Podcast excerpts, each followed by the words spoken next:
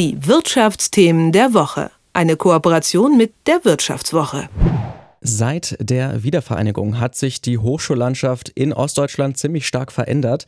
In Städten wie zum Beispiel Leipzig, Erfurt, Jena oder Dresden, da gibt's große Unis, die durchaus auch viele Studierende aus Westdeutschland anziehen. Nur noch immer liegen vor allem Hochschulen aus den alten Bundesländern vorne in den Rankings und viele Absolventen, vor allem in den technischen und naturwissenschaftlichen Studienfächern, die suchen nach ihrem Abschluss in Ostdeutschland dann auch wieder woanders nach guten Arbeitsplätzen.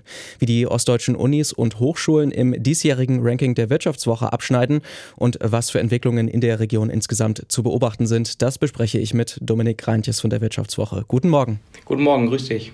Vielleicht kannst du uns zu Beginn noch mal einen Überblick geben, wie schneiden denn die ostdeutschen Unis und Hochschulen bei diesem Ranking ab? Ja, sehr gerne, das kann ich machen. Ähm, ich kann vielleicht erzählen, wir standen vor ein paar Wochen, als wir die Daten bekommen haben. Das ist ein Datensatz der ähm, Employer Branding Beratung Universum, die erstellt dieses Ranking für uns haben wir uns noch ein bisschen durch die Unis ähm, geklickt und geschaut, wo welche Unis landen. Und uns ist halt eben aufgefallen, dass in nur sehr wenigen Fachrichtungen tatsächlich überhaupt irgendeine ostdeutsche Uni oder FH vertreten ist.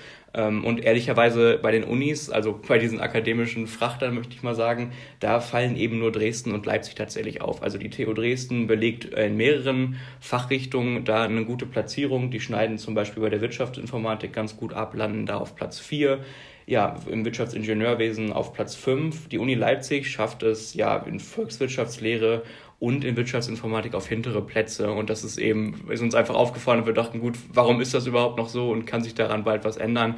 Das war so ein bisschen der Grund, warum wir uns in der diesjährigen Titelgeschichte mal mit den ostdeutschen Hochschulen befasst haben. Dann erklär uns doch mal, was, was sind denn diese Faktoren? Warum kommt dieses ernüchternde Ergebnis für viele ostdeutsche Unis zustande? Also bei unserem Ranking hat das so ein bisschen was mit der Eigenheit der, der, der Methodik zu tun, weil die, die Beratung Universum befragt dafür Personaler von kleinen und großen Unternehmen, genau dazu, wo sie am liebsten Absolventen von Hochschulen rekrutieren und auf welche Hard- und Soft Skills sie dabei achten. Und das spielt natürlich schon ein bisschen in die Thematik rein, dass wir in den neuen Bundesländern, wie wir sie ja immer noch so gerne nennen, einfach keinen DAX 40 Konzern zum Beispiel sitzen haben.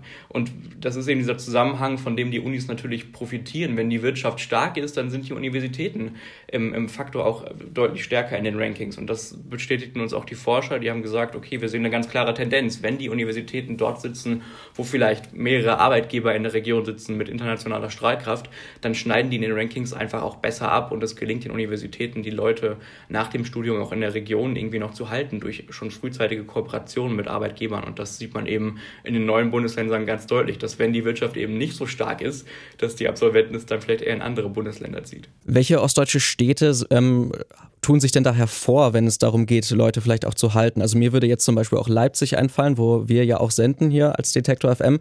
Da gibt es ja einen ziemlich starken Bevölkerungszuwachs auch jedes Jahr.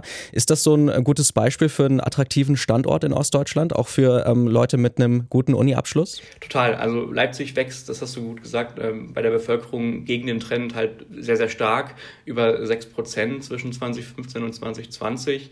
Ähm, da können zum Beispiel Städte wie Dresden, die jetzt in unserem Ranking am besten von den ostdeutschen Städten abschneiden, ehrlicherweise schon gar nicht mehr mithalten.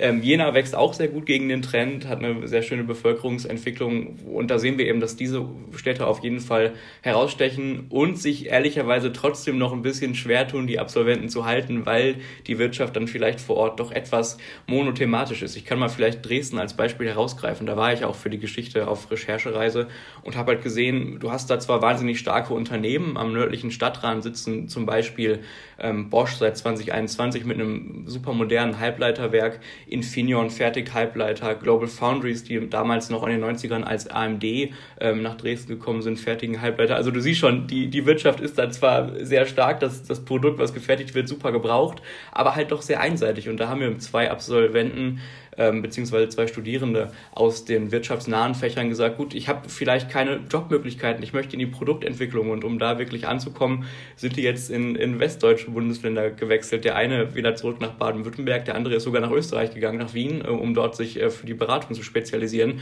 weil die Arbeitgeber vor Ort in Dresden eigentlich nicht da waren und diese diese berufliche Perspektive haben die halt nicht gesehen. Und das ist schon für die Region, für die Universitäten natürlich auch eine bedrohliche Entwicklung. Das ist es auf jeden Fall, aber ihr beleuchtet ja in dem Artikel zu der Titelgeschichte ja auch noch ein bisschen genauer, dass es da auch eine Art Optimismus in einigen Städten gibt, abgesehen von denen, die wir gerade schon genannt haben. Also zum Beispiel in Sachsen-Anhalt fällt mir da Magdeburg ein, wo sich Intel ja ansiedeln möchte oder auch natürlich in Brandenburg vor den Toren Berlins, wo gerade Tesla ein großes Werk ähm, eröffnet hat.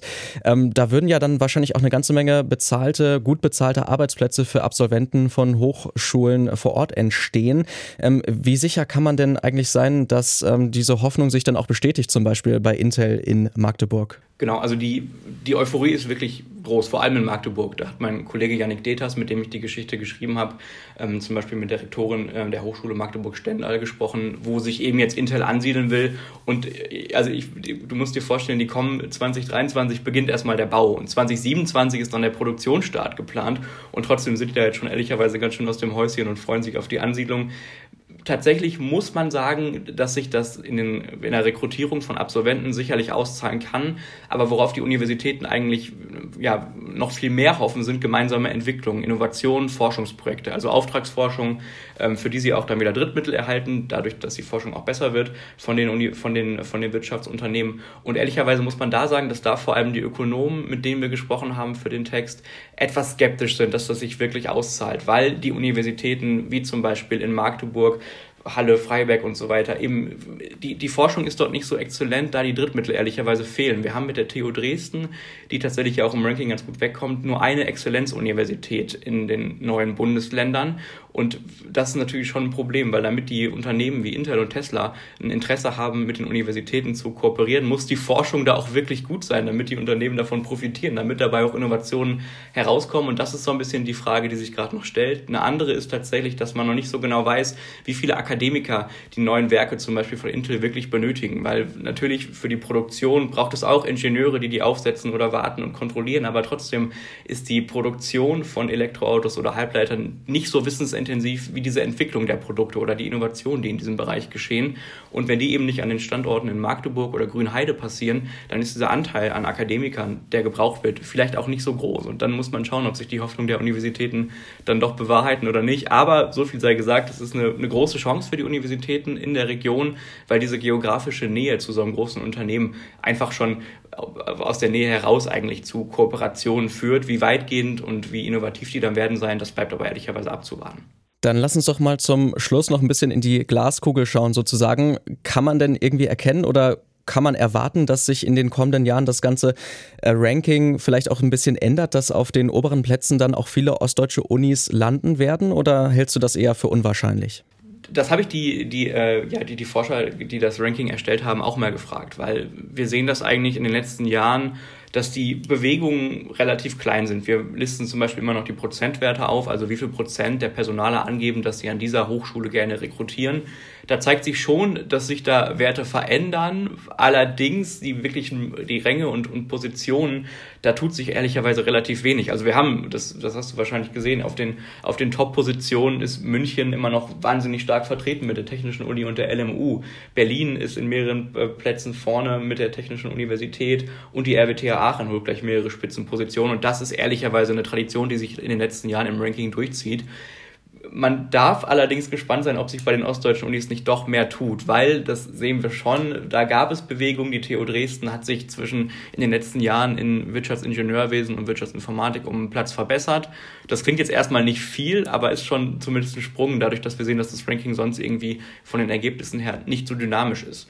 Ähm, allerdings muss man auch sagen, das hängt wahrscheinlich damit zusammen, dass die Unternehmen natürlich gute Erfahrungen gemacht haben mit den Absolventen, die sie rekrutiert haben. Und wenn die Personaler immer noch im Amt sind oder den Beruf bekleiden, warum sollte ich dann was an meiner Personalstrategie ändern, wenn es sich noch lohnt, wenn genügend Absolventen da sind, wenn ich meinen Fachkräftebedarf sehr gut decken kann mit den Unternehmen, mit, mit den Universitäten, an denen ich rekrutiere, habe ich nicht so wirklich den, den Drang, jetzt was zu ändern. Aber wenn große Unternehmen dazukommen, wie eben Intel, kann man schon davon ausgehen, dass sich die Universitäten auch im Renommee womöglich verbessern. Ob sich das dann auch schnell im Ranking auszahlt, da bin ich mal gespannt. Soweit das Fazit von Dominik Reintjes von der Wirtschaftswoche. Mit ihm habe ich über das aktuelle Hochschulranking des Magazins und das Abschneiden der ostdeutschen Hochschulen gesprochen. Vielen Dank für das Gespräch und ein schönes Wochenende. Danke dir gleichfalls. Die Wirtschaftsthemen der Woche. Eine Kooperation mit der Wirtschaftswoche.